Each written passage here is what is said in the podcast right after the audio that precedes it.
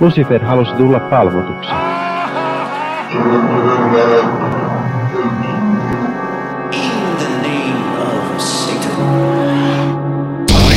Hyvääpä, hyvääpä, hyvää, hyvää, hyvää kaikille. Jätinkö multa, mä jotain siitä välistä? No ehkä mun pitää sanoa, että epäpyhää vuorokauden aikaa kaikille. Me olemme Sunnuntai-satanisti podcast, se podcast, joka te kaikki tiedätte ja jota te kaikki rakastatte ehdottomasti. Ja tämä podcasthan on, on podcast modernista satanismista liittoutumatta mihinkään varsinaiseen yhdentymään, vaikka meillä onkin erilaisista tahoista porukkaa mukana ja, ja voisi sanoa, että meidän lähestymiskulma on ehkä sanotaan The Satanic Templein innoittama, mutta, mutta ei kuitenkaan täysin sen alle asettuva. Puhumme siis modernista ateistisesta satanismista, joka on empaattista, inhimillistä, mikä sitä oli tämä pelottava, pelottava sana, hetken, mikä se oli se feminismi, mikä nyt pelotti erityisen paljon setiä? Intersektionaalinen niin, inter... feminismi. Miten mä voin unohtaa sanan intersektionaalisuus, kun mä oon tänään tehnyt, tehnyt koulutehtäviäkin? Ja mä siis opiskelen sosiaalialaa, mutta, tota, mutta jo ammattikorkeassa siis, ää, niin pitäisi kyllä tällaiset sanat tulla ihan, niin kuin, ihan niin kuin miettimättä sen kummemmin. Ää, mutta, mutta joo, ää, olemme täällä, minä olen Pi, minä, minut voi tuntea siitä, että minä puhun nyt, ja paikalla on myöskin Henri Perkilän temppelistä. Ja hyvää epäpyhää vuorokauden aikaa minunkin puolestani. Minä olen tosiaan Henri ja toimin organisaattorina Perkeleen temppelissä. Ja me olemme tänään kahdestaan, koska tällä viikolla on taas ollut aikataulut vähän millaiset on ihmisillä – mutta mikäpä sen mukavampaa, tänään me puhumme kirkon asemasta yhteiskunnassa ja, ja niillä saattaa olla siitä mielipide. Ää, joskin mä ennakoin, että tämä myöskin on jakso, jossa saatamme olla eri mieltä aina välillä. Joten... Mä olen odottanut tätä podcastia kuin kuuta nousevaa ja nyt kusen hunajaa, koska tiedän, että, tiedän, että olemme eri mieltä. No niin. Ää, ja ja tota, se, on, se on aina, aina tietysti parempi näin keskustelun kannalta. Sitten se, se voisi tulla vähän tylsä podcast, jossa toinen sanoo ja sitten toinen on olen samaa mieltä. Joskin se voisi, jos sitä jatkaa tosi pitkään, niin sitten voisi tulla semmoinen vähän niin kuin taideinstallaation tyyppinen enemmänkin. Mutta joo. Normaalisti tässä ennen kuin menemme itse aiheeseen, niin puhumme uutisista, mutta tällä viikolla en löytänyt mitään mainitsemisen, niin kuin satanistisesta lähtökohdasta mainitsemisen arvoisia uutisia, niin, niin tota, meillä ei ole uutisia, joten puhutaan yleisesti ajankohtaisesta asiasta. Nimittäin kun kuuntelette tätä, niin saattaa vielä olla itsenäisyyspäivä. Tämä nimittäin julkaistaan itsenäisyyspäivänä. Jos ette ole ehtineet kuunnella sitä, niin itsenäisyyspäivä on saattanut olla ihan äskettäin. Ja tänä vuonna 2020 itsenäisyyspäivässä on yksi iloinen asia, nimittäin natsit ei marssi. Uhuhu. Jos on... jotain hyvää koronasta, niin sentään tämä. Kyllä. Meille on tavaksi muodostunut, että kun on itsenäisyyspäivä, niin sitten ilmeisesti pitää jalkautua räntäsateeseen ja tanssia kaduilla ja sanoa, että en tykkää natseista. Ja mä oon ihan tyytyväinen siihen, että tänä vuonna sitä ei tarvitse tehdä.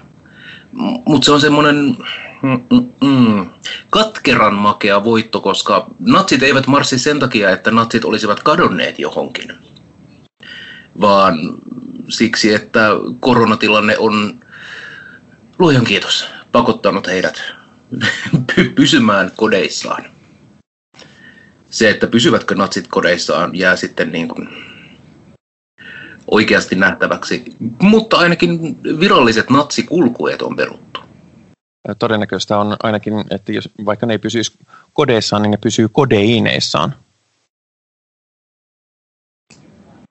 Se oli hyvä. Mm. Tämä, tämä oli se kohta, missä livenä oleva studioyleisö nauraa niin makeasti, että täytyy pitää tauko.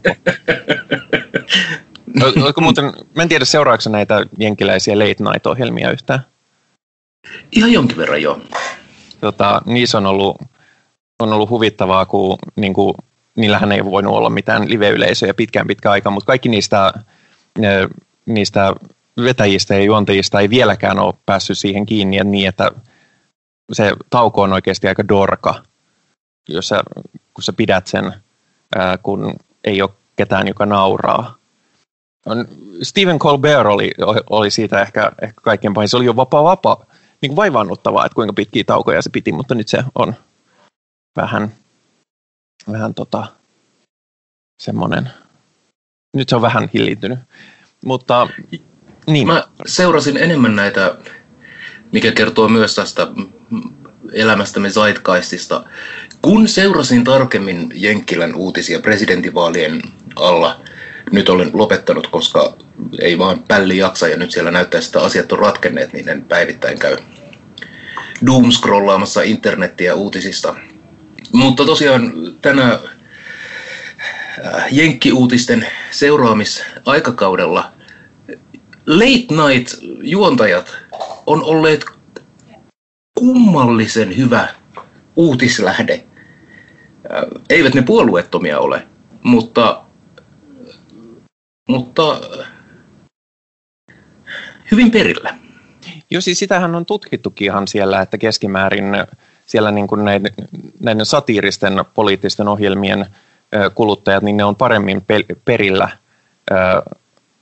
niin kuin asioista kuin esimerkiksi näiden kaapeliuutiskanavien katsojat. Ja mä en sinänsä tosiaan, mä en ihmettele sitä sen takia, koska yleensä, että sä ylipäätään ymmärrät sen satiirin, niin sun täytyy olla vähän perillä, että missä on. Ja sun täytyy ymmärtää se konteksti, missä se vitsi annetaan. Että, että se ei ole niin kuin se, että välttämättä ne vitsiniekat olisi niin loistavia tässä tiedon jakamisessa, vaan se kertoo siitä, että niiden yleisö on sellaista, jotka nyt niin kuin ylipäätään tajuaa poliittisia vitsejä. Hmm, ja nämä vitsit myös sitten niin kuin alustetaan tarpeeksi keveästi, että niin. jos on vain pinnallisesti tutustunut niin kuin minä, niin siihen pääsee ihan mukavasti sisään. Et se on, se on tota, Suomessa ei semmoista kulttuuria Mä oon, mä oon seurannut niitä vähän niin kuin enemmänkin sen takia, että musta ne ei ole mitenkään erityisen hyviä, eikä, ne ole niin kuin, eikä niiden komedia nyt ole mitenkään erityisen ihmeellistä, mutta, mutta se on tuotantokoneistona, se on tosi mielenkiintoinen näin niin kuin media, media-ihmisenä. Kyllä, ja mä lähestyin sitä tällaisena niin kuin eksoottisena vieraana kulttuurina, mitä tuolla niin kuin Jenkkilässä tapahtuu. Mutta se on ollut ihan viihdyttävää. Toisinaan seuraan sieltä edelleen, jos jotain nyt sattuu vastaan tulemaan. Mutta nyt pidän taukoa, koska siellä on vaalit ohi ja totta puhuakseni Suomessa vaalit ovat alkamassa. Niin... No se on kyllä ihan totta. Fokuksen mm. kuuluukin siirtyä tänne päin. Mulla oli aikanaan sellainen podcast, kun, kun tota, ää, sen nimi oli ää, The Top Secret ää, Queer Socialist Conspiracy. Mä tein sitä yhden amerikkalaisen kaverin kanssa. Ja, ja tota, noin, siinä jokaisen jakson alussa niin me käytiin läpi, että missä maissa seuraavalla viikolla tulee olemaan vaalit. Ja se oli musta ihan hauska, vaikka tiesin, että se nyt ei välttämättä ole kauhean relevanttia ohjelman kuuntelijoille, että vaikka me kerrottaisiin, että Burundissa on tällä viikolla vaalit, mutta, mutta tuntuu, että täytyyhän näitä nyt seurata, että missä, missä milloinkin on vaalit ja mistä siellä äänestetään. Hmm. Mutta ähm, miten me päätin, päädyttiin tähän? Suomen Minä, itsenäisyydestä. Kyllä. Minä haluaisin, nyt kun tämä on, kun meillä ei ole uutisia, niin Pi, mitä sinulle Suomen itsenäisyys tarkoittaa? No se varastit mun, mun idea. Mä, mä menisin alustaa sen peräti silleen, että nyt kun virallisia linnanjuhlia ja linnanjuhlalähetystä ei ole, niin mehän voimme olla virallinen linnanjuhlalähetys. Ja olisin kysynyt ihan saman kysymyksen, mutta tota, ähm, mulle se on hyvin ristiriitainen asia, koska vastustan arbitraarisia rajoja ja ihmisten ja, jaottelua kansalaisuuden mukaan. Kaikkien pitäisi saada liikkua ja olla just siellä, missä ne haluaa olla. Ja, olla. eh, miten tahansa, mutta toisaalta sitten taas mä olen aika tyytyväinen, että emme ole koskaan olleet vaikkapa Neuvostoliiton vallan alla, koska nyt jos katsoo niin kuin meitä Pohjoismaiden ja, ja verrattuna sitten entisen Itäblogin maiden ihmisoikeustilannetta ja muutenkin sellaista yhteiskuntarauhaa kaiken kaikkiaan, niin onhan, onhan täällä aika paljon kivempi. Ja sanon tämä vielä semmoisena, joka tuntee jonkun verran ihmisiä, jotka, on, jotka tulevat Itäblogin alueelta alun perin. Joo, aika hyvin, hyvin samanlaisia ajatuksia. Että siis, mua ei varsinaisesti kiinnostaisi, että opiskelenko äidinkieltä, äidinkielenäni suomea vai venäjää. Ja että olisiko minun identiteettini nyt sitten niin kuin suomalainen vai venäläinen. Mutta jos me katsotaan niin kuin esimerkiksi Venäjän poliittista tilannetta tällä hetkellä, tai juuri näitä Itäblogin alueita, niin mm, ky- ei, kyllä tämä on itsenäisenä. Tämä on aika jees. Ihan jees, ihan jees. Ei täydellistä, mutta paljon, paljon parempi. Kyllä. Tota, se on siis, tämä on usein mulle semmoinen just, koska mä oon silleen, että paskat, paskat rajoista, paskat instituutioista, paskat väkivaltakoneistosta, joka ylläpitää niitä, mutta sitten toisaalta näin niin kuin transihmisenä ää, muutenkin omituisena menijänä, niin, niin tota noin, tiedän, että kun Venäjän alueella sit ne oikeasti ovat, minun kaltaiset ihmiset on hengenvaarassa päivittäin. Ja me sentään ollaan sille onnellisessa asemassa, että me ei olla, vaikka me oltaisiin outoja. Niin niin mm. on siinä puolensa. Kyllä. Mä oon myös miettinyt tällaista niin kuin kulttuurillista suomalaista identiteettiä. Ja mä oon tutkinut siis suomalaista kansanuskoa ja sitä vähän suomalaista muinaisuskosta, mitä nyt ylipäätään voidaan tutkia. Ja tota, musta on tavallaan hirveän siistiä olla osa tällaista niin kuin hyvin eriskummallista pohjoisten kansojen ryhmää kuin suomalaiset, koska verrattuna muihin kansoihin, niin me ollaan hyvin omalaatuisia tällaisilta niin kuin tavoiltamme. Jotkut asiat nyt on yleisin ihmillisiä. Ja suomalaiset uskomukset ja, tai suomalaiset vanhat uskomukset, suomalaiset vanhat mielikuvat, ne tuntuu omilta. Ja musta on hirveän niin kuin, luontevaa sanoa, että olen suomalainen ja pidän suomalaisesta kulttuurista. Tai ainakin joistain suomalaisen kulttuurin muodoissa. Esimerkiksi suomalainen komedia on surkeinta paskaa, mitä olen ikinä joutunut kuluttamaan, mutta tota... Onneksi nykyään alkaa olla joitain ilahduttavia poikkeuksia siinä, että joskus suomalaiset osaa olla hauskoja nykyään. Harvemmin, Joo. mutta joskus. Niin, no mm, ehkä tässä on tämmöinen niin kuin pieni traumaperäinen reaktio, koska minä, minä olin nuori mies silloin, kun Pultti Boys ja Kummeli olivat niin kuin, josta sentään parasta Suomessa.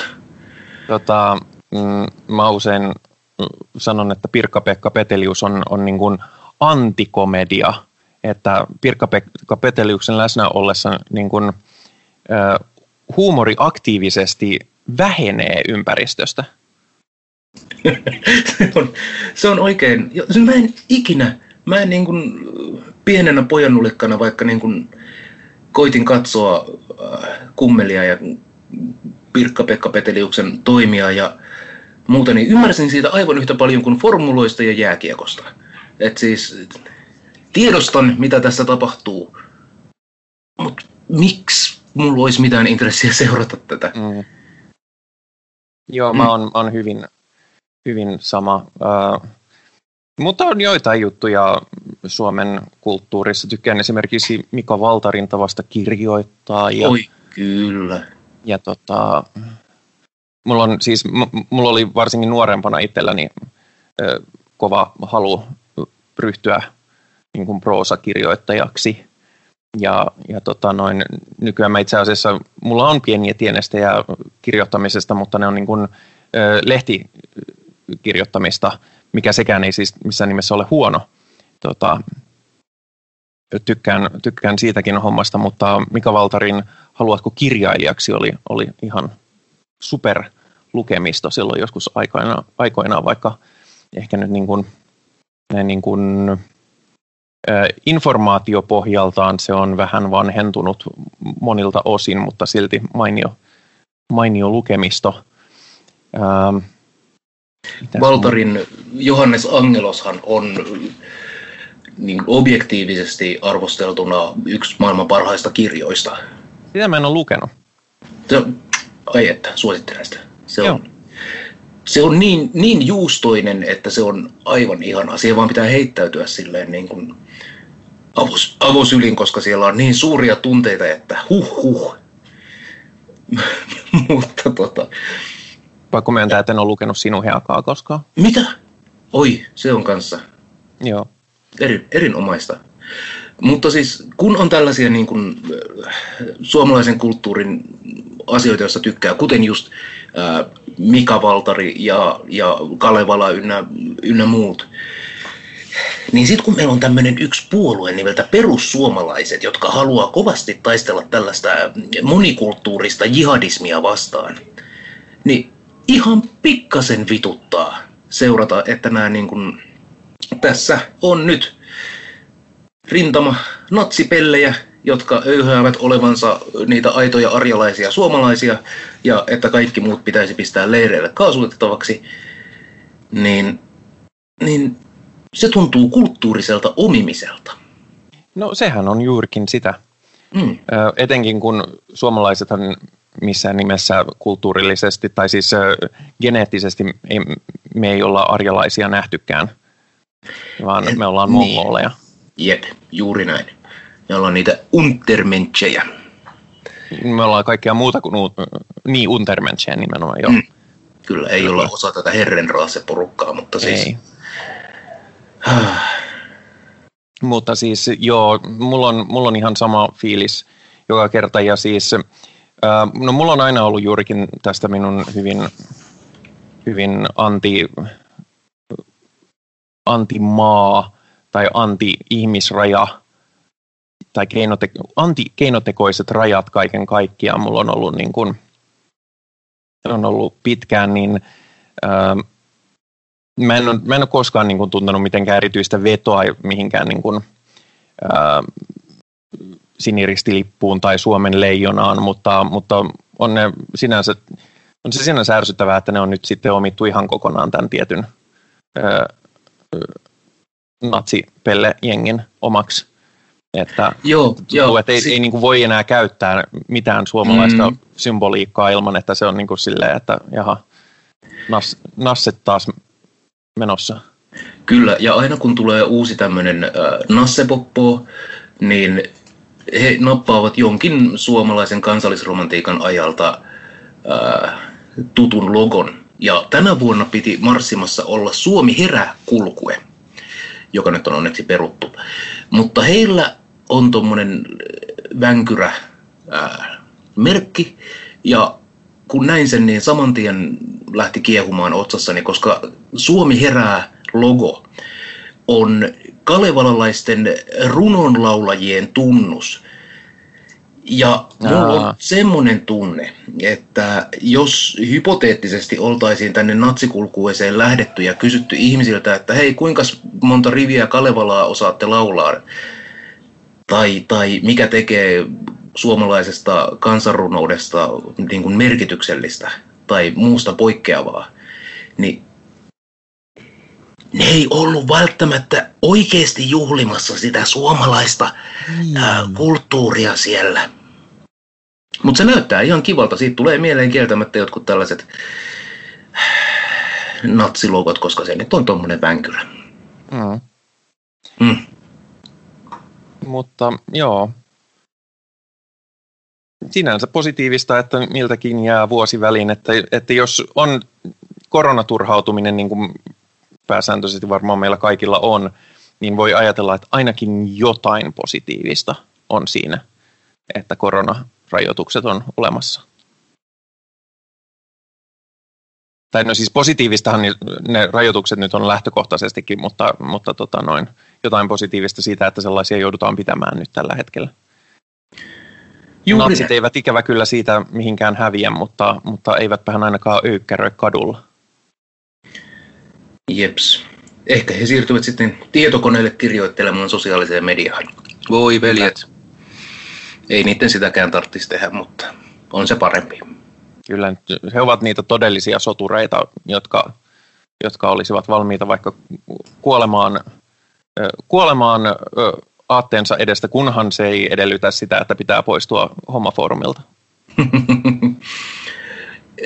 Myös suomalaisen median niin kuin, suhtautuminen näihin, muun muassa Helsingin Sanomathan otsikoi tästä, että isänmaallisten kansalaisten Suomi herää ryhmittymä aikoo järjestää marssin. Mm. Joo, ei, Tiedätkö, ei näin. On, on olemassa muitakin termejä, joita me voidaan tästä ryhmästä käyttää. Näin. Ja isänmaalliset kansalaiset ei ole se ensimmäinen. Joo, ei. Varsinkin kun he avoimesti toivovat äh, Suomen valtion loppua yleispohjoismaisen kansallissosialistisen yhdistymän tieltä. Joo, tämäkin on ihan käsit... Miksi? E- ei, me ei olla suoma... me ei olla, me ei olla ruotsalaisia, eikä norjalaisia, eikä islantilaisia, eikä tanskalaisia. Mi, miksi, miksi te haluaisitte ikinä liittää? Meidän kulttuurit on erilaisia, meidän kielet on erilaisia. Toisaalta mä oon kyllä semmoinen yleiskandinaavi henkinen, että, että niin kun, no lähtökohtaisestihan siis Pohjoismaiden välillä nyt rajat on aika muodolliset. Sä voit liikkua ihan mihin ta, mit, miten tahansa, mihin päin tahansa. Sä voit niin kun, kun meet vaan vaikka Norjaan ja ilmoitat, että hei, mä oon Norjassa, työttömyystukea kiitos, niin asia on sillä selvä niin, niin tota, noin siinä mielessähän me ollaan jo hyvin yhdistäytynyttä, mutta onneksi ei sillä tavalla, kun he sitä haluavat. Mutta, Joo, mutta tota, meidän podcasti on aika, me käytetään joka kerta aika paljon aikaa natsien haukkumiseen, niin pitäisikö meidän siirtyä eteenpäin? Tietysti natsia ei voi koskaan haukkua liikaa, mutta meillä olisi mm. näitä muitakin aiheita. Kyllä, ja mä luulen, että nyt kun kunnallisvaalit lähestyy, niin mä luulen, että me päästään natseista puhumaan joku toinenkin kerta. Eli mennään ihan aiheeseen. Ja mä muuten unohdin pitää sen mun tavallisen puheen siitä, että, että olemme näitä moderneja, empaattisia ja ihmisläheisiä ö, satanisteja, että jos, jos on tällaisen sosiaalidarvinistisen Übermensch-ajattelun kannalla, niin tämä ei ehkä ole podcast sinulle. Mutta mä luulen, että se tuli jo selväksi tämän, tämän kaiken keskustelun myötä. Joten minä en sano sitä. All right. Mutta aiheena meillä on tällä kertaa kirkon asema ja merkitys yhteiskunnassa. Ja koska tämä on sinun aiheesi ja sinun lempiteemasi, niin ehkä haluat pohjustaa meidän keskustelumme. All right. Eli mä lähtisin tähän keskusteluun kuvaamalla ja maalaamalla tällaiselle visuaalisen mielikuvan nyt ää, luterilaisesta kirkosta Suomessa. Mulla on fantasia, mä pystyn luomaan mielikuvia. No voi saatana. Tämä kaatui sitten siihen. Okei. Okay. Mutta jos voisit kuvitella, Joo. Niin kuvittele, että meillä on tällainen suuri kirkko. Ja se näyttää ihan kivalta, se on vähän vanhentunut, mutta joillekin se tuo nyt mielihyvää. Ja aina välillähän se tekee jotain hyvää. Mutta se, miten mä näen tämän kyseisen kirkon, on, on semmoinen saastainen perversi lonkerohirviö, joka salaa työntää äh, irstaat lonkeronsa joka puolelle yhteiskuntaa, kuntaa, kunnes pääsee molestoimaan joka aukkoa, johon pääsee työntymään. Mä olen eri mieltä. Se ei tee sitä salaa. Ah, totta, joo. Enemmän tai vähemmän salaa. Ähm, tai ainakin niin, etteivät ihmiset tiedosta, miten, miten miten kieroutunutta kyseinen toiminta on. Ja jos tätä lähdetään katsoa niin kuin esimerkiksi ihmisen elinkaaren aikana, niin äh, ennen kuin lapsi syntyy, niin kirkon lonkerot tulevat jo kohtuun sitä kutittelemaan. Nimittäin kutsua tulee ää, synnytysvalmennuksiin ja perhe, niin kuin, perhetoimintaan. Ja vaikka siellä nyt ei ehkä ihan suoraan näissä ää, low entry kirkollisissa tapahtumissa Mm-mm. Jeesusta nyt sitten tuputetakaan, niin se kaikki tapahtuu kirkon seurakuntarakennuksissa ja kirkon tunnustukselliset työntekijät ovat siellä ja äh, aiheet sitten liipaavat ja aina me voidaan rukoilla ja aina me voidaan sielunhoitoa antaa. Ja kun lapsi syntyy, niin sitten tulee äh, vanhemmille tulee kutsua tosiaan näihin samoihin äh, perhekerhoihin. Ja niiden myyntivaltti on se, että niitä on A, ihan kaikkialla sun lähellä. Millä paikkakunnalla ikinä sä asut, niin siellä on seurakuntatalo ja siellä järjestetään jotain toimintaa. Ja kaksi, ne on ilmaisia. Ja tiedätkö mikä on halpaa? No ilmanen on halpaa. Ilmanen on ihan vitun halpaa. Se voisi olla vähän houkuttelevampaa, jos sieltä saisi ämpäreitä. Mutta ei, sieltä ei saa ämpäreitä, vaan sieltä saa traumoja. Mm, Mutta sitä ei mainosteta. Äh, lapsille iltapäiväkerhoa koulun jälkeen tai muuta vastaavaa. Kirkon perhetyöntekijät tarjoavat äh, myös niin kuin kodinhoidon apua äh, perheille, jotka ovat joko matalatuloisia tai muuten tarvitsevat apua. Ja se on tosi houkuttelevaa. Niistä on tosi vaikea kieltäytyä nimimerkillä matalatuloinen perheen isä, joka on kieltäytynyt kaikista seurakunnan tällaisista apuyrityksistä. Ja ne lonkerot kuule tulevat postiluukusta sisään ja sähköpostilla ja, ja kaikkialta. Niin.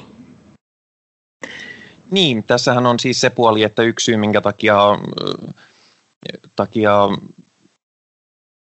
kirkko niin paljon kaikkea tällaista toimintaa tekee ja, ja edistää on se, että koska meillä ironista kyllä on valtion kirkko, vaikka, vaikka me ollaan hyvin varhaisessa vaiheessa Suomessa saatu täysi uskonnonvapaus, niin, niin tota, sen takia, koska, koska meillä on valtion kirkko, joka saa osuutensa verotuloista, niin sen takia niiden täytyy tehdä myös tällaista yhteisö, yleishyödyllistä tehtävää. Ja siinä mielessähän siis se on äärimmäisen hienoa, että ne tekevät tällaisia toimia. Ja se on äärimmäisen tärkeää se kaikki diakoniatyö ja kaikki perhetyö ja kaikki sellainen, mutta siinä kohtaa vähän niin kuin edellisellä kerralla, kun mä, mä advokoin avioliittoinstituution hävittämistä kohtaan, että joo, sillä on juridinen paikkansa ja sillä on funktionsa, mutta, se, mutta sen ei tarvitsisi olla avioliittoinstituutio, niin samalla tavalla – nämä kaikki toiminnot olisi hyvä, jos ne, ne saisi niin kuin ilman ää, tällaista tunnustuksellista vakaumusta. Juuri näin. Mun ideaalitilanteessa valtio ostaisi kirkon seurakuntatalot ja ää, alkaisi käyttää ne tällaiseen yleishumanistiseen tunnustuksettomaan, ihan vain niin puhtaasti ihmisten auttamiseen, ilman sitä... Okei, okay, mä annan sulle uuden termin Jeesuksen salakuljettamiseen. Nimittäin siitä on kyse. Tässä tehdään, me nyt vaan autamme ihmistä ja inhimillistä ja sitä, mitä Jeesus sanoi, että rakasta lähimmäistäsi. Ja sitten me salaa sujautetaan tänne sun ö, kahvikuppiin pari tippaa Jeesusta. Ja ajan kanssa tämä sitten kumuloituu, tämä Kristuksen myrkky. Ja sitten sinä myrkytyt. Joo, siis mulla on myös kokemusta niin kuin siitä, että seurakunnan tarjoama tämmöinen ää, sosiaalinen ja myös ihan niin kuin, ää, pätevän psykologinenkin työ on ollut ilman, että, että Jeppe on mainittu ollenkaan, mutta, mutta tosiaan se on usein, se kuitenkin on siinä koko ajan referenssinä ja, ja tai niin kuin referenssinä. Siis Implisiittisesti koko, läsnä.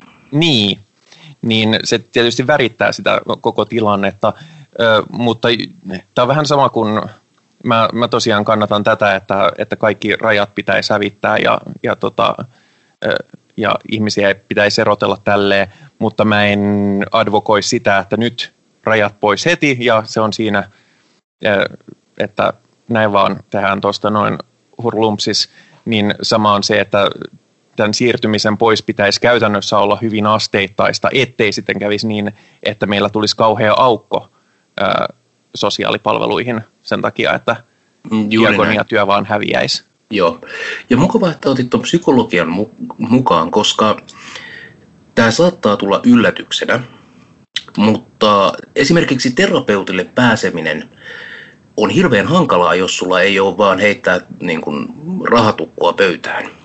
Kyllä, vaan, se, on, se on vaikeaa joskus silloinkin, koska niitä on niin rajattu määrä. Kyllä. Sen sijaan se, mitä kirkko tarjoaa, on aina ilmainen sielunhoito, jossa toimivat kyllä kenties niin kuin psykologiaa opiskelleet työntekijät. Mut, Siinä mut, mielessä tota, ö, päivitän tietoa, että, että myöskin esimerkiksi perheterapiapalveluita kirkko tarjoaa, joka on siis täysin psykologista, ei sielunhoidollista. Että, että joo, se on kirkon palvelu, mutta, mutta sen lähtökohta on kuitenkin ihan, ihan tiedepohjainen. Joo, kyllä. Optimaalitilanteessa tai teoreettisesti. Mutta... Riippuu myös huomattavan paljon paikkakunnasta. Niin, ja riippuu huomattavan paljon työntekijästä.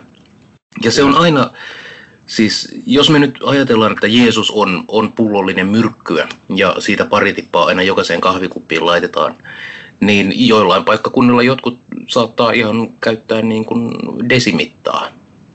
Niin ja siis se myös, mikä pitää mainita, se, se ei pelkästään paikkakunnasta, vaan seurakunnasta. Että esimerkiksi mm. Helsingissä on, Evolut-kirkolla on, on kirkkoherrasta riippuen hyvinkin vanhoillisia seurakuntia, vaikka Helsingin kirkko noin yle, yleisesti onkin aika suvakki-meininkiä. Kyllä, ja äh, tämän, tällainen niin parisuudeterapia äh, uusioperheiden ja sateenkaariperheiden aikakautena, niin ne ei aina välttämättä tiedätkö, sovellu tällaiseen raamatun mukaiseen ideaaliin elämäntapaan. Ja, Joskaan ei, ei myöskään Helsingin Evlut ole tätä raamatun mukaista ideaalia. Ei, ei, mutta äh, kirkko, tai luterilainen kirkko ja seurakunta näin yleensäkin, äh, perustuu tälle perusteokselle, joka ei ole sanoissaan mitenkään epäselvä, vaan puhutaan kaiken maailman sodomiiteista ja huorintekijöistä ja niistä, jotka menevät uudelleen naimisiin esimerkiksi, kuinka he joutuvat sitten syntiensä takia helvettiin ja Jumala heitä vihaa. Niin, äh, kiitti. Ja joskin kaikkihan ottaa raamatusta just sen, mitä ne haluaa ottaa ja ignoroi ne osat, joita ei halua ottaa. Näin on, mutta jos meillä olisi, äh, jos meillä olisi nyt, eläisimme siitä yleispohjoismaalaisessa natsivaltiossa. No se. Jossa, jossa äh, natsipuolueen äh, edustajat tarjoavat perheapua maahanmuuttajille, niin kuinka suuri luotto olisi mm. tällaiseen toimintaan? Niinpä. Ainoa hyvä puoli, mikä on, että kirkon toiminta näissä asioissa on, on valvottua, mutta siis se ei muuta sitä, että eikö siellä olisi juurikin tämä, tämä, tämä Jesse siellä kuitenkin nurkan takana aina lymyilemässä.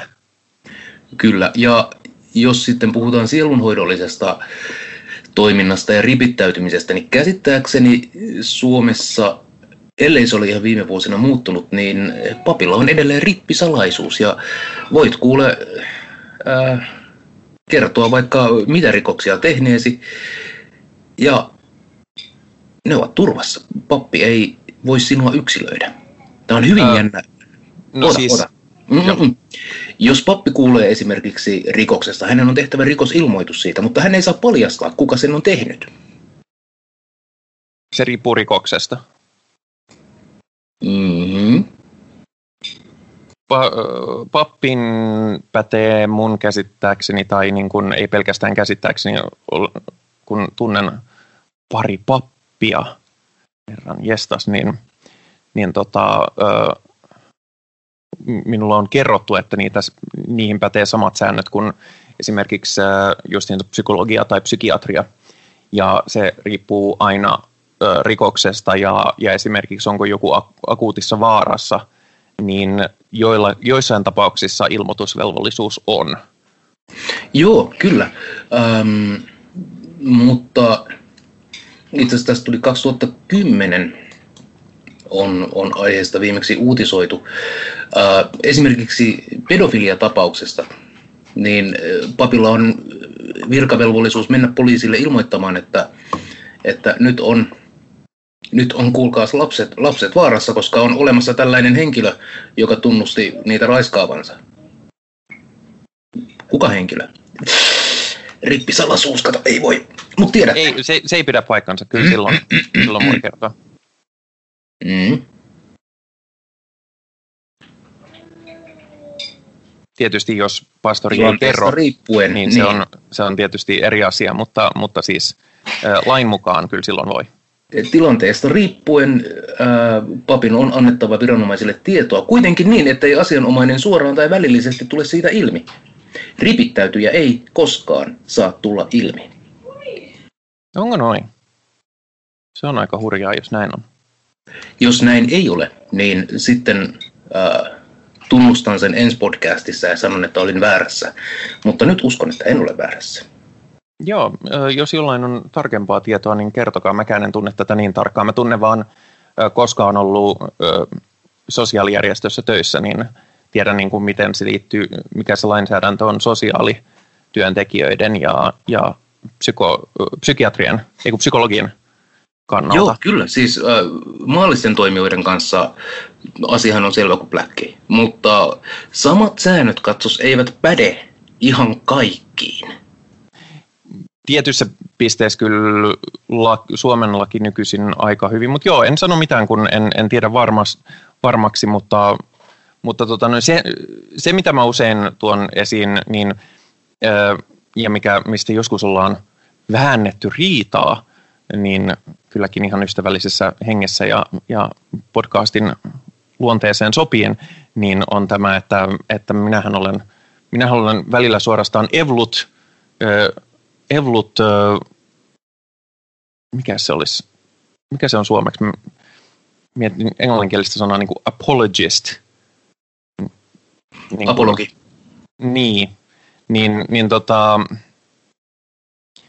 niin, niin mulla se usein tulee sitä kautta myös, että mä heijastan sitä, että millaisia kirkkoja ja kirkkokuntia on esimerkiksi no vaikka Yhdysvalloissa tai mitä Suomessakin voisi olla, että jos Suomi olisi edelleen vaikkapa venäläisen ortodoksikirkon ö, alaisuudessa täysin, niin olisi hyvin erilainen meininki. Ö, Mä meininki. näkisin, että sulla on tuossa jonkinasteinen vinouma päättelyssä, koska mä taas näen, että jos meillä nyt on vain vähän paskaa ää, ja muualla maailmassa on niin kuin ihan suunnattoman, suunnattoman paskaa, niin se ei poista sitä, että vaikka meillä on paremmin, niin tämä paska on silti paskaa.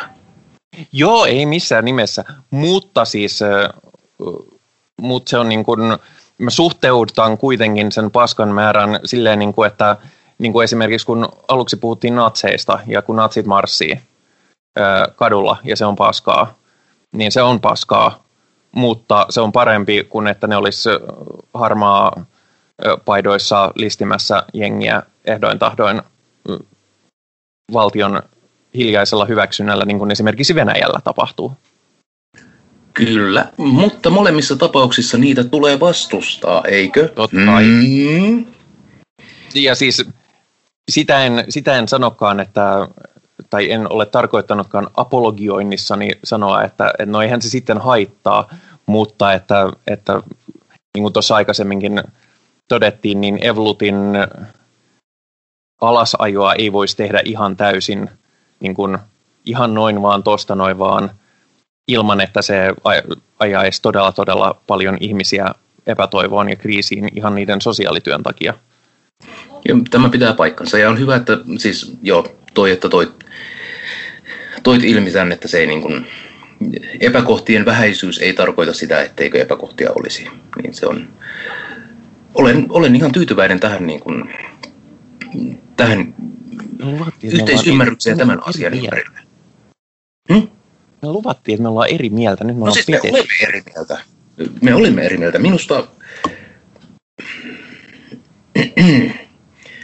minun mielestäni äh, ihannetilanne olisi se, että, että viimeinen pappi kuristetaan viimeisen kuninkaan suolistolla äh, niin kuin huomenna, ellei jo tänään. Mutta... En mä tänään näihin. Mä oon menossa kaverin luo, on tehnyt joulutorttuja. Mutta äh, näkisin itse mieluummin, että kirkon yhteiskunnallinen läsnäolo vaan niin kuin lakkautetaan ja sitten kaikki se, mitä kirkko on hyvää tehnyt, niin sitä alkaa valtio tekemään mahdollisimman niin kuin heti. Mutta tämähän ei ole käytännön läheinen suunnitelma, tämä on tämmöinen ideaalitilanne. Mm.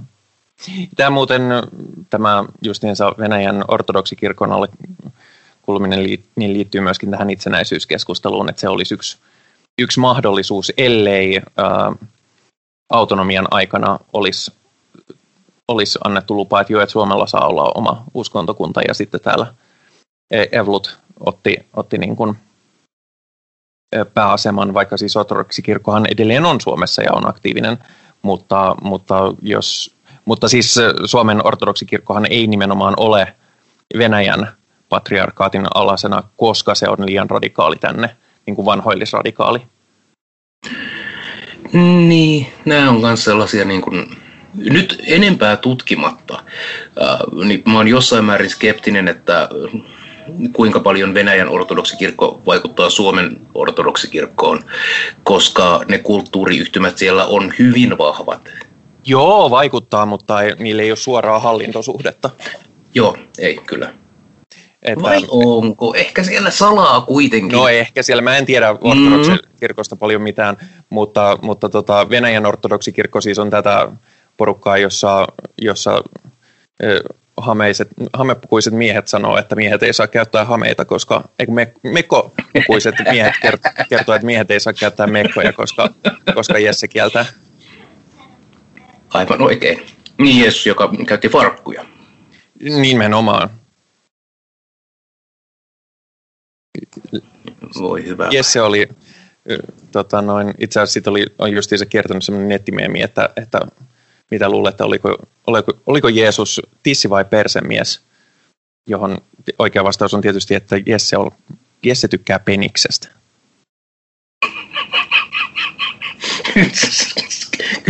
Kyllä. Mm-hmm, mm-hmm. Uu. Mut Jeesus oli kyllä jalkamies. Silloin oli ihan jalkajuttu. Sehän siis vaati saada pestä opetuslastensa jalat. Ai niin, totta. Siellä se on kuule, kuule ollut. Mm, vaihdekeppi pystyssä. Tykkäsköhän se sitomisjutuista, koska sitten sillä saattaisi olla jotain iloa edes siitä, miten tarina päättyy. Hmm.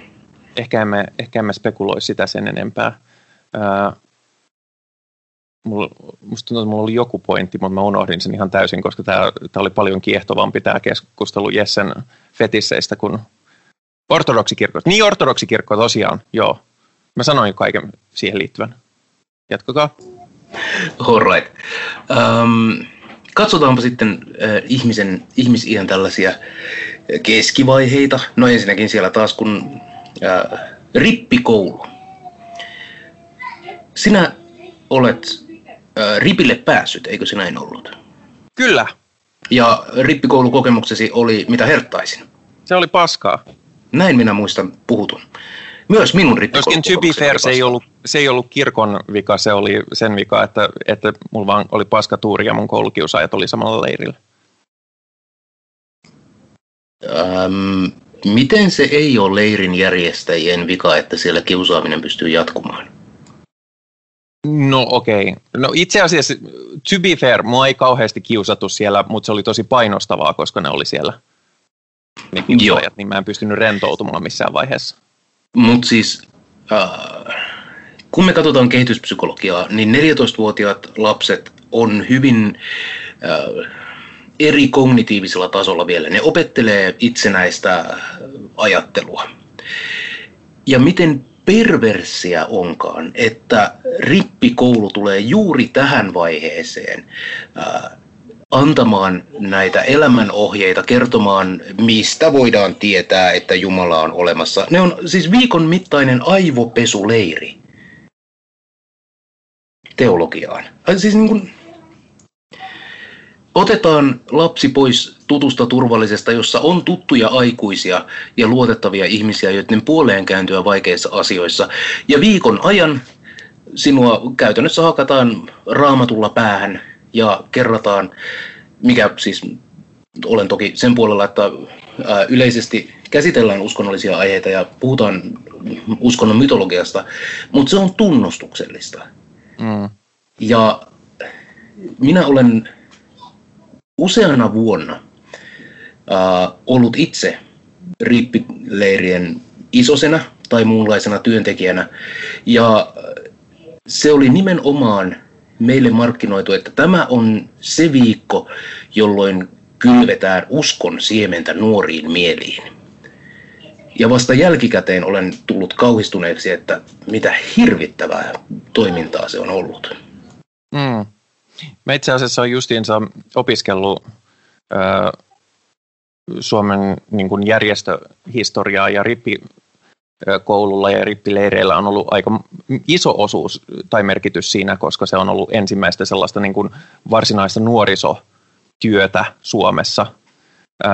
Ja sen juuret on pitkälti siinä, että, että koitettiin saada koitettiin saada nuoret pois riehumasta – paikoista, kun niillä ei ole mitään paikkaa, mitä mennä, niin ne voi ainakin heittää vähäksi aikaa jonnekin rippileirille. Tämä oli siis 1700-lukua, jolloin kaikki kasvatus, koulutus ja ö, yhteiskunnallinen työ oli käytännössä kirkon ö, yksityisomaisuutta. Niin. Sen historia, on, historia on sellainen, että, että vaikka sen perustaminen silloin on ollut perusteltua, niin kyllä mustakin on vähän outoa, että miten semmoinen semmoinen tota, tämmöinen perinne jatkuu edelleen vuonna 2020. Mullekin Aivan. sitä mainostettiin silleen, että eihän, eihän se ole niinku mikään niinku koulu, vaan sitten mennään leirille ja siellä niinku toisten kan, nuorten kanssa tehdään kaikkea hauskaa niinku, ää, viikon verran ja, ja hengataan ja, ja käydään retkillä ja, ja voi käydä uimassa ja kaikkia tällaista. Ei mulle siitä tunnustuksellisuudesta, siinä nyt ei puhuttu kyllä yhtään mitään. Joskaan siihen aikaan mua se ei olisi häirinnyt, koska, koska ja ei häirinnytkään, koska siihen aikaan flirttailin paljon kristillisen tunnustuksen kanssa itsekin tämä synti annettakoon anteeksi. Mutta itse muistan näiltä omilta rippileirikokemuksiltani sen, että yhtenä päivänä käsiteltiin sitten äh, raamatullista äh, perhenormia, sukupuolinormia ja seksuaalisuusnormia. No meillä ja, ei ollut yhtään sellaista onneksi. Joo, meillä oli yksi dedikoitu päivä tähän aiheeseen. Uh. Ja sinä päivänä ää, tiedettiin jo ennalta, että kirkon nuorisotyöntekijää ei tulisi näkymään, koska häntä ahdisti ja itketti niin paljon, että hän vetäytyi omaan huoneeseensa tuon päivän ajaksi, koska hän eli avoliitossa. Ja. Voi kauhia. Et siis rima oli tähän. Puhumattakaan, jos hän olisi ollut niin kuin LBTQ-ihminen tai, tai jotain muuta. Ei, hän oli heteroparisuhteessa, mutta eivät olleet kirkon vihkimiä. Ja meidän pappimme oli niin suorasanainen ja raamattu oikein tulkitseva vanha mies, että kyllä hän antoi, antoi kuulua, että mitä tällainen avosuhteessa ja synnissä eläminen, niin mikä on synnin palkka. Okei. Okay. Mm. Me, meillä vastaava sisältö taisi olla lähinnä se, että hei, te olette 14 tai 15, älkää panko. What? Eikö teillä ollut, että tosi rakkaus odottaa? Ei, ei ollut. Mm. Te olette ollut ihme maallistuneessa kirkot. Minä olin siinä, niin kuin, missä raamattuun suhtauduttiin vakavasti. Kyllä, uskon, uskon sen, että näin on varmasti tehty. Mutta joo, siis äh, meillä oli aika chilliä äh, kaiken tuollaisen suhteen. Joskin mä jätin rippileirin kesken, että mä en ole välttämättä kuullut kaikkea. Ja siellä oli, mutta ei siellä kyllä ollut yhtään semmoinen meininki. Ja se on itse asiassa sinänsä jännä, että mä, mä olin siis Hyvinkään seurakunnan rippileirillä ja, ja Hyvinkään nyt ei ole ehkä niin kuin tällaista niin kuin, tällaisista niin kuin maallisuuden perikuvista ja, tai sosiaalisesta vapaudesta on tunnettu kunta, mutta, mutta se seurakunta siellä oli itse asiassa aika, aika tota noin, liberaali ja Mut moderni. Sehän tässä niin kuin yksi osa mun kritiikkiä onkin, että kyllä on olemassa, niin kuin, on olemassa hyviä seurakuntia ja on olemassa huonoja seurakuntia. Mutta ne huonot seurakunnat ja huonot työntekijät ja huonot käytänteet mm. saavat vapaasti toimia. Se on ei, ei niillä ole niin kuin mitään sellaista siinä määrin toimivaa hallintoelintä, joka tulisi ottamaan kontaktia jos joku menee sanomaan, että homot joutuu helvettiin, koska no niinhän ne kyllä vähän joutuu. Mm. Niin, näinhän se on. Ja se on, se on justiinsa siinä, että kuten mainittiin, mainittua, niin justiinsa sekin, että silläkin on paljon, ja se on ihan onnenkauppaa, että minkä seurakunnan alla satut olemaan, että onko, onko kirkkoherra kuinka vanhoillinen, millaista dogmaa siellä pyöritetään, että, että tota, toisaalta en pitäisi sitäkään hyvä, hyvänä, jos vaikka valtio keskitetysti ö, määrittäisi, että millaista dogmaa sitä saa ö, rippileirillä tai kirkossa levittää, mutta, mutta se on ihan totta, että se on hyvin epäkonsistenttia, että mitä sieltä tulee. Minäpä kerron tähän väliin hauskan tarinan. Kun kirkkoherran mainitsit, niin muistin oman paikkakuntani kirkkoherran. Ää, sehän, tässä oli hyvin mielenkiintoinen keissi, nimittäin hän joutui syytteeseen vaimonsa pahoinpitelystä. No, mutta Raamattuhan sanoi, että se on ihan ok. On, mutta, mutta hän puolustautui, koska kyseessä ei ollut pahoinpitely, vaan kyseessä oli eksorsismi, jolla, jossa, jonka aikana hän oli raamatulla kirjaimellisesti hakannut vaimoaan, jotta demoni lähtee pois. No mutta asia oli varmaan poliisin osalta sitten sillä, koht- sillä lopun käsitelty. Joo, voi jestas. Hyvin hämmentävää. Mä en ole demonologiaa ihan hirveästi lukenut, mutta mä oon aika varma, että demoni ei välttämättä pahastu, jos hakkaat vaimoasi. Ai kamala, anteeksi, mä oon pahoillani. Tämä on hirveä demonista. niin korni. No niin, no niin, no Kyllä niin. Lilith olisi varmaan silleen, että jumalauta, nyt loppuu toi. Mm. Niin, no Lilith on ehkä enemmän semmoinen dominoivampi. Tässä uh-huh. olisi suorittanut sen piiskaamisen, mutta mutta joo. Mutta joo, itse asiassa dem- demonologia on aihe, jota, josta se kiinnostaa mua. Siitä pitää kyllä joskus puhua enemmänkin, koska se on, tota, se on kiehtova, kiehtovaa, minkälais, minkälaisia demoneita ihmiset on angstipäissään kehitellyt. Mä rakastan bongata äh, kaikenlaisesta uskonnollisesta taiteesta eri vuosisadoilla nimenomaan näitä demoneja.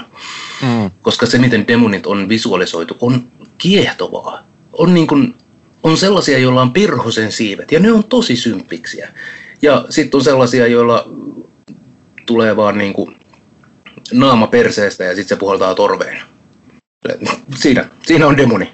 Kyllä pelottaa. Mä osaan puhaltaa torveen mun takapuolesta ilman, että siellä on naamaa. Jaa, mutta kato, se onkin next level taito, että se, mm, se pitää kuulla pakaroiden välistä se naama. Okei, okay. okei. Okay. Mm. Pitää, pitää siis treenata. Joo, ja siis tässäkin on tärkeää nyt huomata, että pakaroiden välistä pitää tulla naama, eikä pakaroiden väliin ei joo, joo. mene naamaa. Joo, että se, niin joo, se on huomattavasti helpompi tämä toinen vaihtoehto. Ja, joo, kyllä. Se on vähintään rahalla ratkaistava. Kyllä. Mutta palatakseni aiheeseen. Nyt kun rippileiristä on päästy, niin sitten me olemme, ää, on, on naimalupa saatu, kun tämä konfirmaatio on suoritettu. Ja en ymmärrä miksi. Mutta kirkkohäät on jostain syystä edelleen se niin kuin tosi monelle oleva ideaali, mitä kaipaillaan ja mitä halataan. Ja ripillä käydään nyt ehkä osittain vaan sen takia, että saadaan kirkkohäät ja sitten voidaan erota, jos koskaan erotaan. No, tilastojen valossa erotaan. Mm, joo, kyllä enemmän ja enemmän. Ja yhä useammat järjestää niin kuin sekulaareja häitä. Mutta silti edelleen kirkkohäät on suomalaisessa kulttuurissa hyvin se niin kuin se on se standardi, se on se mihin mennään. Et vaikka et olisi kymmenen vuoteen kirkossa käynyt, niin sitten kun häät on tulossa, niin sitten sinne mennään. Se on ihan totta.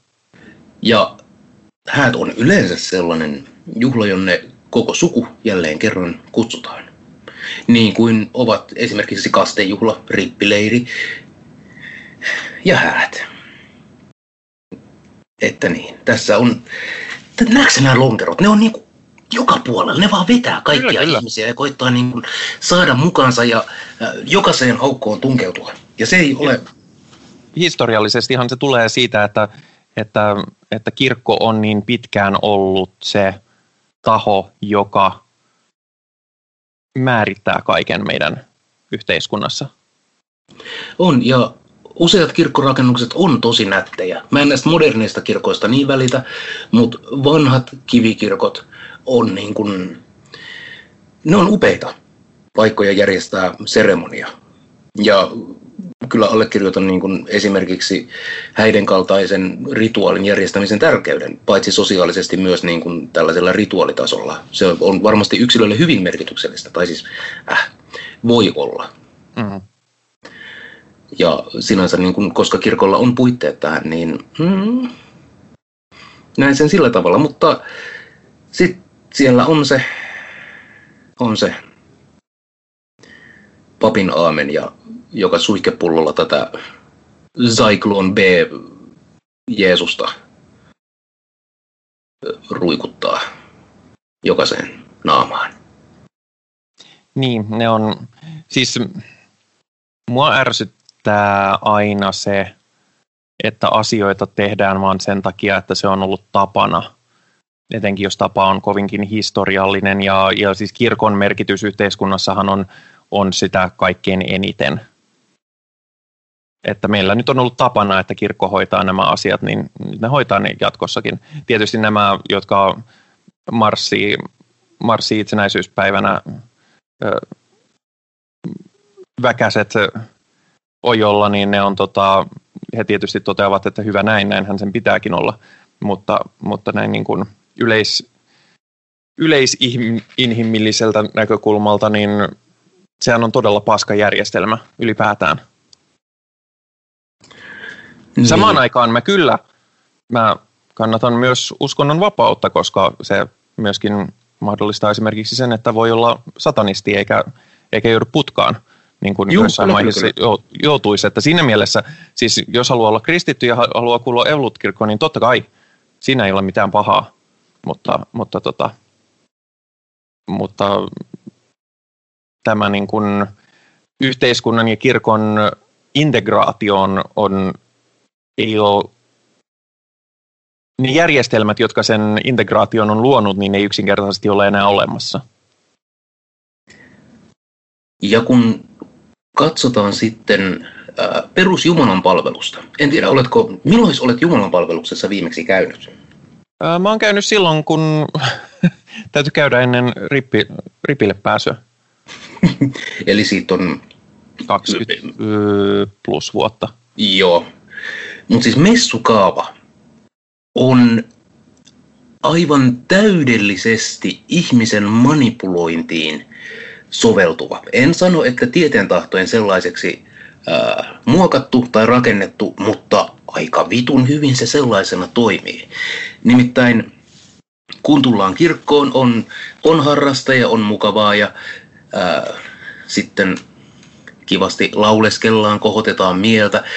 Jossain vaiheessa pappi tulee muistuttamaan, että, että by the way, ollaan kaikki syntisiä, kaikki vajavaisia, kaikki olemme ansainneet ikuisen kärsimyksen. Ja lisätään tätä synnin tuntoa, muistellaan oikein, että ah, minun syystäni, omasta syystäni, omasta suuresta syystäni tehdään tämä synnin tunnustus, joka paranee sillä, että pappi julistaa syntisi anteeksi annetuksi. Nyt aletaan laulaa ylistyslaulua tälle anteeksi antavalle Jumalalle, jonka aikana kerätään ehtoollinen. Ei anteeksi ehtoollinen, vaan kolehti. Totta kai. Kolehti on... Joo, joo, siis en vastusta sitä, etteivätkö seurakunnat saa kerätä kolehtia. Ei siis sen kun keräävät. Mutta toi niin kuin mielen manipuloinnin määrä on niin käsittämätön. Että siis se osuu just siihen niin kuin, äh, ihmisen herkimpään olotilaan, jolloin ne kukkaron nyörit ovat kaikkein niin kuin, löysimmillään. Ja just silloin sinne kappas vain, kun osataankin tulla tunkemaan sitä kolehtiastiaa. Muuten onhan mä ollut, mä oon ollut Jumalan palveluksessa, kun mä oon siis tehnyt äänet yhteen ekumeenisen dokumenttiin ihan niin kuin duunina.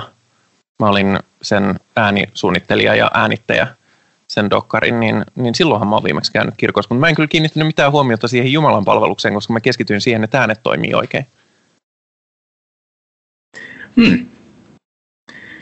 Mutta joo, siis mitä tulee darwinismiin ja, ja tällaiseen kehitykseen, niin, niin sehän nimenomaan onkin, onkin varmasti kehittynyt silleen, että eihän silloin kun noi, noi tollaiset kaavat on, on kehitetty, niin eihän silloin ole tiedetty mitään niin kuin, sosiaalipsykologiasta ja manipulaatiosta ja muuta, vaan sitä on iteroitu niin kauan, kunnes on löydetty semmoinen kaava, joka toimii, ja kas kummaa, ne, jotka toimii, niin ne on, ne on aika manipulatiivisia.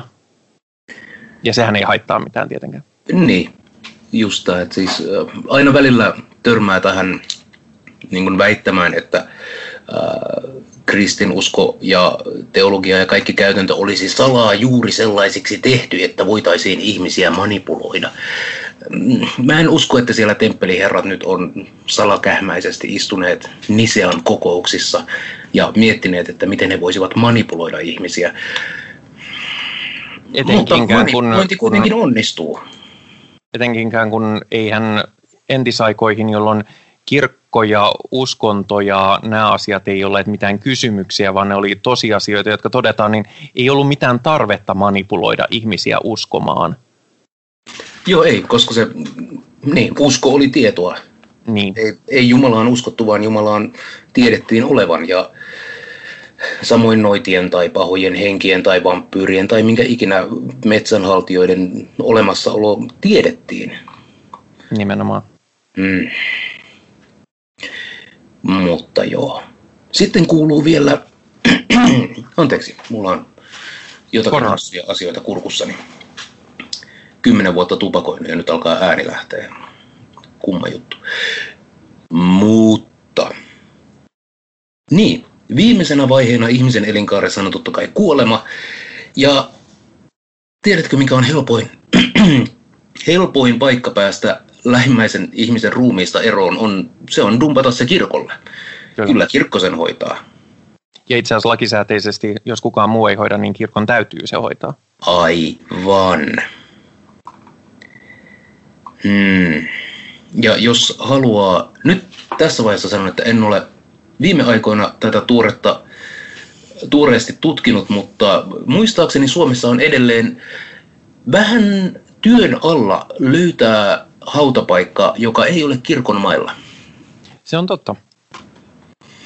Ja siellä, Mä, mm. mä tykkään hautausmaista, mutta se on kieltämättä häiritsevää niissä, että ennen on kaikki kovin tunnustuksellisia. Vaikkakin nykyäänhän se laki on, että tullaksesi haudatuksi kirkon hallinnoimalle hautausmaalle, niin sun ei tarvitse kuulua kirkkoon.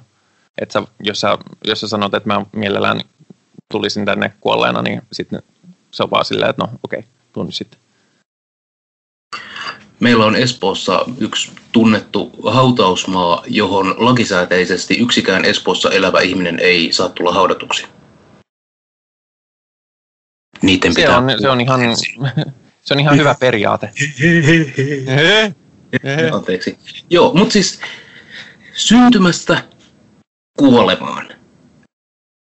Kaikissa ihmisen äh, tärkeissä elämän käännekohdissa kirkko on massiivisesti edustettuna. Tarjoaa ö, helppoja tai totuttuja normeja, asioita. Ja ne ovat kaikki myös sellaisia, mitkä yhdistää ää, koko muuta sukua. Lapsen syntymä, no sinne yleensä tulee kummit ja kaimat ja mummot ja vaarit aikana ennen koronaa, jolloin ihmiset saavat tapaa, tavata toisiaan. Ja sitten on rippikoulua, äh, on naimisiin menoa, on kuolemaa, on kaikkea muuta. Kirkko on ihan vitun koko ajan kaikkialla mukana ja kaikkialla paitsi sinun äh, elämässäsi, kaikkien läheistesi elämässä. Ja tämä kirkon valta-asema on niin massiivisen äh, pöhöttynyt, että minua aina kiukuttaa, kun kuvottaa. Ja tämä on minun argumenttini siis. Ja sitten tietysti myöskin tämä näkyy, tästähän nyt on viime aikoina keskusteltu, ja kyllä, kyllä, kyllä sitten taas on lehtien miel, mielipidesivuilla jotkut ovat mielensä niin kovasti pahoittaneet, kun, ja kun jos vaikka kyseenalaistaa sitä, että no pitäisikö siellä koulussa lukea tai laulaa suvivirttä ja sen sellaisia, kun eihän se nyt ole kesä eikä mikään, ja, ja ei se koulu oikeasti kesäksi lopu, jos ei ju, justiinsa sitä virttä laula. Niin. Mm, tämäkin, perhana, kun sanotaan, että suomalainen kulttuuri on, on luterilaista ja se vaan on. Ei, ei ole. Ei. Kristinusko tuotiin tänne ristiretkien myötä kun suomalaisten, kun meidän omat pakanalliset väärät uskomukset systemaattisesti tuhottiin ja kaikki palvontapaikat tuhottiin ja niiden päälle rakennettiin kirkkoja ja, ja kun äh, yhteiskunnallisesti saatoit valita, että joko kuolet tai otat kasteen, tai jos et kuulu seurakuntaan, niin sinulla ei ole yhteiskunnallista asemaa. Niin äh, tämä, hmm, hmm, vähän sellaista Tukholma-syndroomaa tässä ja haikaillaan ää, jatkavaksi tällaista väkivallan kierteessä olevaa parisuhdetta. Niin se on jännä, miten, miten usein tämä ilmenee nimenomaan tämä, että, että vaikka uskonto ja kirkko ei millään tavalla kuuluiskaan alkuperäisesti jonkun kansakunnan perinteeseen, niin sitten kun se on tuotu, niin sitten se mielletään heti sellaiseksi, jos se koetaan omaksi, riippumatta siitä, onko se oikeasti perusteltua. Afrikassahan tämä on nyt aika nähtävillä, koska sinne koloni, kolonisaation myötä pakotettiin ihmiset kristillisiksi, niin, niin siellä nyt on silleen, että, että niin kuin ei näitä homoja voi katsella, koska se, ne ei kuulu meidän perinteisiin afrikkalaisiin arvoihin. Ja silleen, niin kuin, että perinteisesti afrikkalaisilla ei ollut mitään ongelmaa, että ongelma alkoi tulla vasta sen jälkeen, kun ö, kristinusko pakko syötettiin. Ei ollut ongelmaa ennen kristinuskoa. Minä haluan tämän teepaidaksi. Kristinusko siis, on ongelma. Mutta esimerkiksi tota, Sama myöskin islam ja Egypti. Ei ole ihan Egyptin alkuperäisuskonto tämä ö, islam. Mitä? Eikö? Ei. Oho. Mä olen katsonut kerran sellaisen, ö, sellaisen elokuvan kuin ö, Asterix Egyptissä ja siinä kävi ilmi, että ei ole. Joo, mä kans, tää oli aika laadukas dokumentti. Kyllä, Joo, se oli David Attenborough tuotantoa, jos en aivan väärässä ole. Niin. Me tarvitaan oikeasti, meidän on pakko investoida siihen studioyleisöön, koska me ei olla oikeasti kovin hauskoja, niin ehkä se sitten lisäisi, lisäisi meidän huumoriarvoa. mutta me ollaan just silleen viihdyttävällä tavalla kämäisiä meidän huumorin kanssa. Näin minäkin haluan uskoa, että, että mm, Min, minun taas ei tarvitse uskoa, kun minä vaan tiedän. mahtavaa. Mutta siis tämä on tämä mun niinku ongelmakohdat kristinuskon, tai siis anteeksi, kirkon ja yhteiskunnan ää, yhteisestä matkasta. Miten mä näen sen niinku täynnä, täynnä epäkohtia, potentiaalisia ongelmia. Parhaimmillaan jotain hyvää, pahimmillaan ihan vitun sairasta. Mm. Ja tässä me ei edes päästä raapasemaan sitä pintaa, mikä on kristinuskon niin kuin perussanoman iljettävyys, koska se on toinen niin kuin podcasti joskus toiste, koska siitä riittää myös sanomaa. Miten Jeesuksen vuorisaarna on, on täynnä vaan niin kuin, äh, ihmismielelle haitallisia ja sairaaloista dogmatiikkaa. En, en tunne teosta niin tarkkaan, täytyy myöntää. No, Tiedän vain en- maineelta ja Monty Pythonista. Ah joo, Monty Python on myös tämä Holy Grail-dokumentti ja sitten oli tämä Er, erityisesti tämä äh, The Life, Life of Brian. of Brian. Joo, kyllä. Mun mielestä oli hienoa, että, että he olivat aikakoneella päässeet katsomaan ihan tämän niin kuin, ää, autenttiset ristiinnaulitsemistilanteet sieltä. Ja oli kiva, että ne, ne sai sinne sen bändinkin, että, että Mm. tota, no, ne sai sen taustamuson sinne. Mutta joo. Joo. Mutta sehän on, on siis, kyllä, ö, kirkko on ja, eri, ja haluaa olla mukana, ö, mukana tota, elämässä läpi kaikkien kehitysvaiheiden. Ja siis ö, rippikoulun lisäksi hän kirkko tekee paljon myös muuta ö, nuorisotyötä, mikä toisaalta nuorisotyö on arvokasta, mutta, mutta jälleen kerran olisi kiva, jos olisi tunnustuksetonta. Joo, ja siis mulla on nuorisotyöntekijänä ihan positiivisia kokemuksia kirkon nuorisotyöntekijöistä, jotka jälleen kerran sattui hyvä tuuri, että siellä oli hyvää porukkaa, mutta olisi voinut olla ihan vitun paskaa porukkaa. Näinpä. Ja toisaalta siis tämä hetkinen, mikä se Saavas-järjestö on, joka pitää huolta, että nuoret saadaan kotiin lumihangesta sammuneena. No, anyway. Arvokasta työtä, mutta äh, siellä on se Jeesuksen salakuljetus taas. Tulee epämukavasti. No, mutta ei se, ei se Jeesus muuten pääse sieltä lumihangesta itsekään. Jeesus, pitää, Jeesus on sammunut taas lumihankeen, se pitää tuoda kotiin sieltä. Näinpä. Oi kamala. Mm. Voi, voi, voi, voi. Mutta tämähän itse asiassa ei pääty tähän. Nimittäin, oletko kuullut, että, että kristinusko vaikuttaa myös silloin tällöin politiikassa? Niin, periaatteessahan se ei saisi, mutta... Mutta, Mutta niin käytännössä. Mm, Niin, siis meidän siis Evlut ei virallisesti, koska sillä on tämä erityisasema laissa. Sitten taas kaikki kulttiuskonnot, niin nehän saa ihan vapaasti politis- politisoida itseään niin paljon kuin haluavat. Että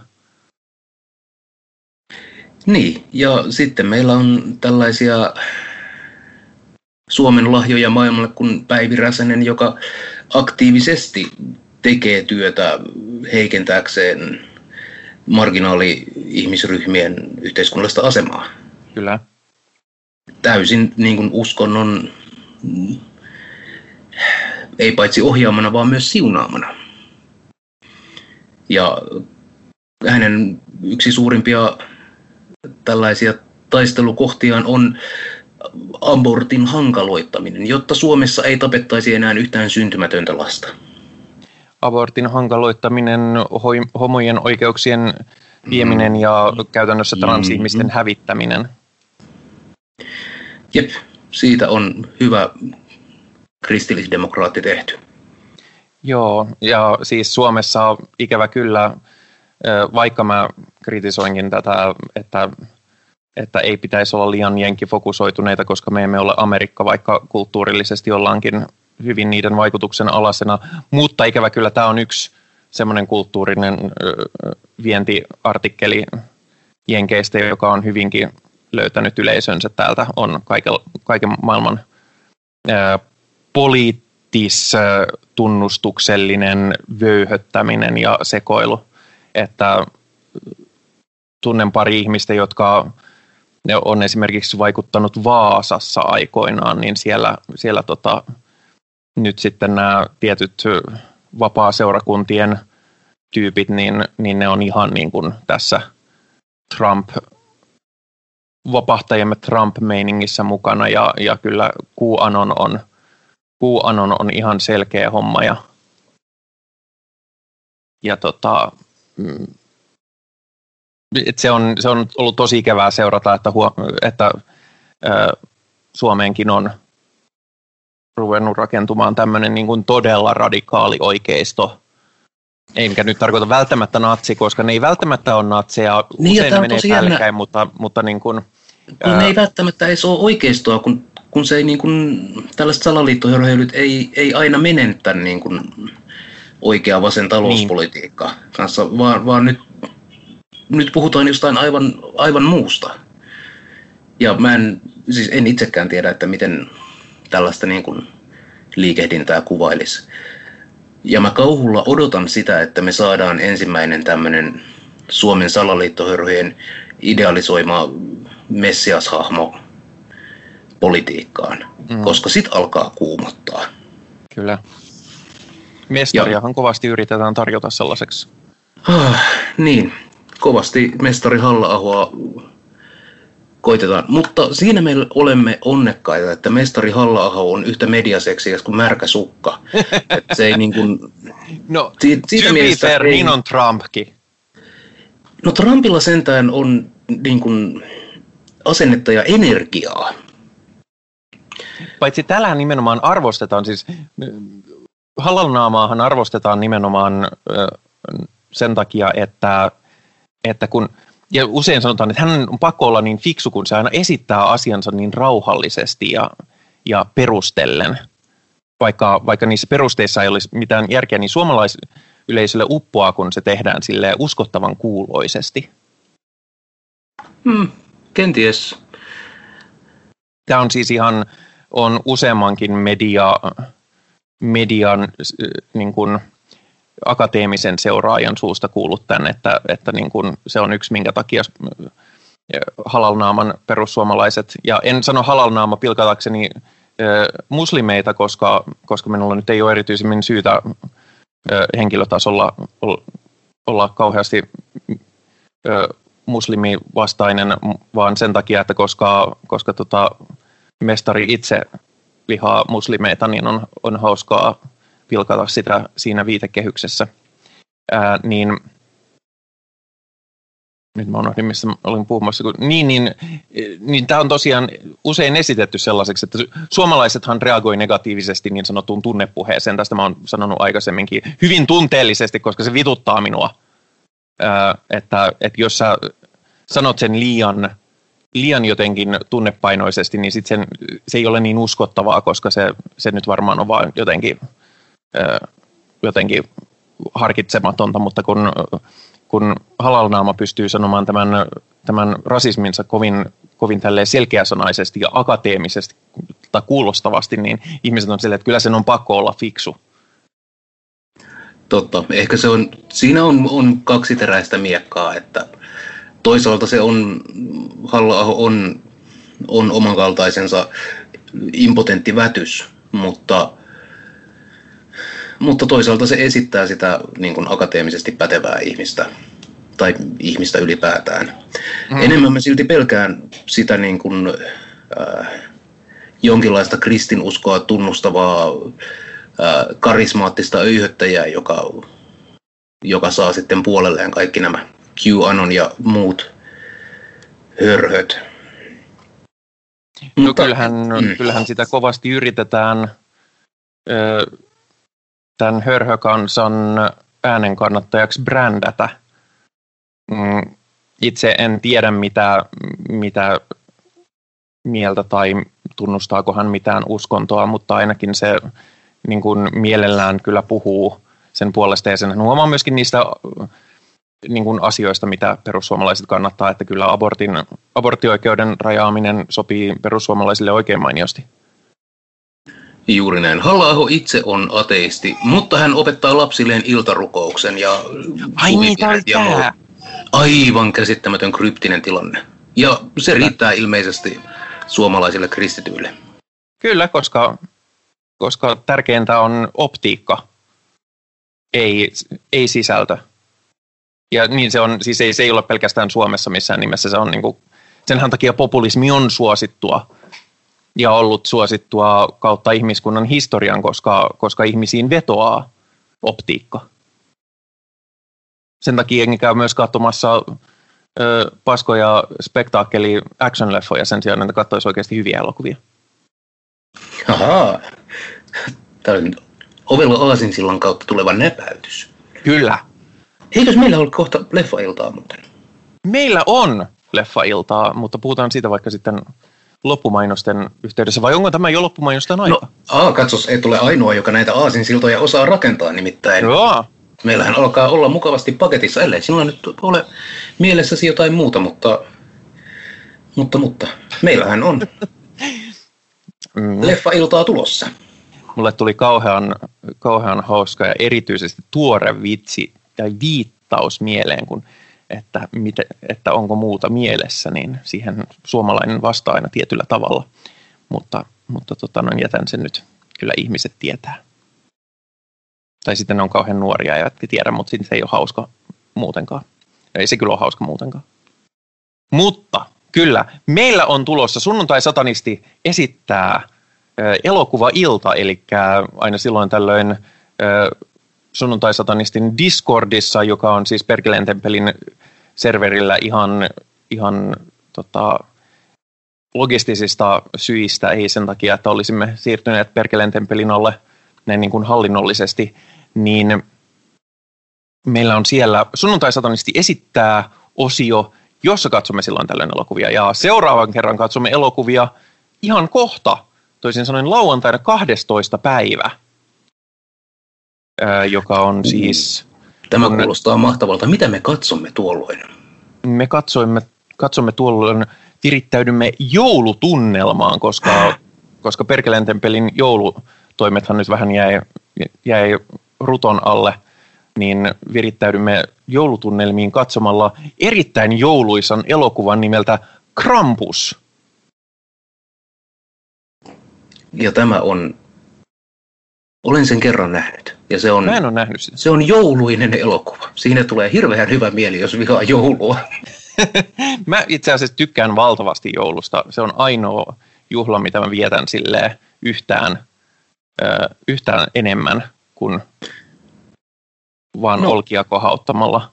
Mutta tämähän siis tarkoittaa sitä, että kuten yleensäkin me varmaan elokuvan katsomisen jälkeen keskustelemme elokuvasta. Kyllä. Ja ennen sitä alustetaan hieman ja, ja elokuvan jälkeen sitten ö, pidämme vapaata keskustelua. Ja, ja tosiaan tuolla Discord-serverillä ja sen kautta, niin jos menee, niin sinne, siellä on yhteydet auki aina, että sinne voi lähettää vaikka palautetta tai, ö, tai tulla muuten vaan rupattelemaan ja juttelemaan, jos haluaa keskustella meidän kanssa. Minä, minä usein katson, että onko joku sanonut jotain ja totean, että no ei sinne kauheasti puhuta, mutta, mutta aina on positiivista ja lahduttavaa, jos sinne puhutaan jotain, joten tulkaahan ihmeessä se olisi, se olisi oikein mainiota ja, ja elokuvaillat on tupanneet olemaan oikein mukavia.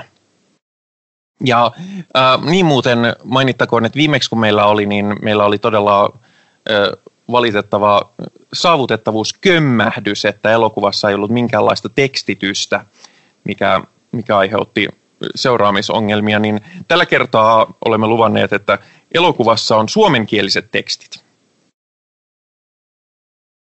Mikä tietysti toisaalta poissulkee sitten joitain muita ihmisiä, mutta, mutta ne niin kuin ajatellen, että olemme, ö, olemme kuitenkin Suomessa, mm-hmm, mitä itsenäisyys merkitseekään sinulle, niin, niin nyt menemme suomenkielisillä teksteillä. Joten tulkaa paikalle. Toisaalta täytyy, täytyy sanoa, että tämä on sellainen kulttuurillinen teos, jossa sanotaan, että se dialogi ja juoni ei ole siinä etusijalla välttämättä ah, onko, ollut. Tuleeko tästä mulle heti, heti takaisin näpäytys siitä, kun mä sanoin, että ihmiset katsoo vain visuaalista spektaakkelia eikä hyviä, hyviä elokuvia? Kenties. Muissa joulun ajan uutisissa ää, Perkeleen temppeli viettää vuoden synkintä juhlaa talvipäivän seisauksena. Ja tämä ei varsinaisesti ole joulujuhla, mutta tämä on saatanallinen rituaali, joka on, suoritetaan tilanteen mukaan digitaalisesti ja siihen ovat kaikki vapaasti tervetulleita. Eli jos et koskaan ole ollut saatanallisessa rituaalissa, niin oh. nyt tänä jouluna talvipäivän seisauksena 21.12. kello 21 olet tervetullut Perkeleen temppelin saatanalliseen rituaaliin, jossa jätetään tämä vuosi 2020 taakse, koska hiljalleen alkaa tulee vähän niin kuin korvista tämä toiminta. Joskin kannattaa muistaa, että ei tule siihen, päädy siihen harhaan esimerkiksi, että nyt kun Trumpia ei valittu uudestaan, niin kaikki on hyvin, niin myöskään korona ei mene mihinkään, vaikka vuosi vaihtuu. Ei, mutta silti, silti kyllä 2020 tämä on, tämä on nähty. Nyt tämä, on kyllä, tämä on kyllä sille aika hyvin nähty. Jep. Ja koronaankin on, on valoa tunnelin päästä alkaa näkemään. Ja vaikka sanotaankin, että jos näkee valoa tunnelin päästä, niin ei pidä mennä kohti valoa, mutta, mutta tota noin, kyllä mä tämän valon otan ihan mielelläni vastaan. Näin. Mutta siinähän meillä taitaa olla tämän päivän jakso. Kyllä. lähettäkää palautetta Sunnuntai-satanistin löytää muun muassa Google-podcasteista, Apple-podcasteista, kaikista podcast-päästeisistä podcast-palveluista, Spotifysta. Meidän Facebook-sivumme löytyy Facebookista. Sunnuntai-satanistin nimellä sitä voi seurata vaikka, vaikka silleen, ettei, tai se on julkinen, niin ei tarvitse tunnustautua saatanan seuraajaksi tässä suhteessa. Ja, ja tosiaan Mielellään kuultaisiin ihmisten mietteitä ja tunteita. Ja tosiaan, leffailta on lauantaina 12. 12. Eli ei se ole pronomini. Ei pronomini, kun siis mulla sujuu kyllä ajatus tänään ihan Mitä? tajuttoman hyvin. Mä mietin palindromia, mm. äh, mutta ei se ole sekään. Mutta siinä on silleen hauskasti, kun siinä on kaksi samaa numeroa peräkkäin. No älä siis, meidän tuo ä, talvipäivän seisaus on 2112 kello 21. Se on palinko. Mm-hmm, mm-hmm. Voi jeepus, sinnekin täytyy kyllä tulla mukaan. Tota, ja tosiaan tämä, tämä meidän elokuva on kello 22, joten sinne kaikki hop! Sen myötä minä lähden pois hep ja totean vain, että heipä hei. Heipä heille.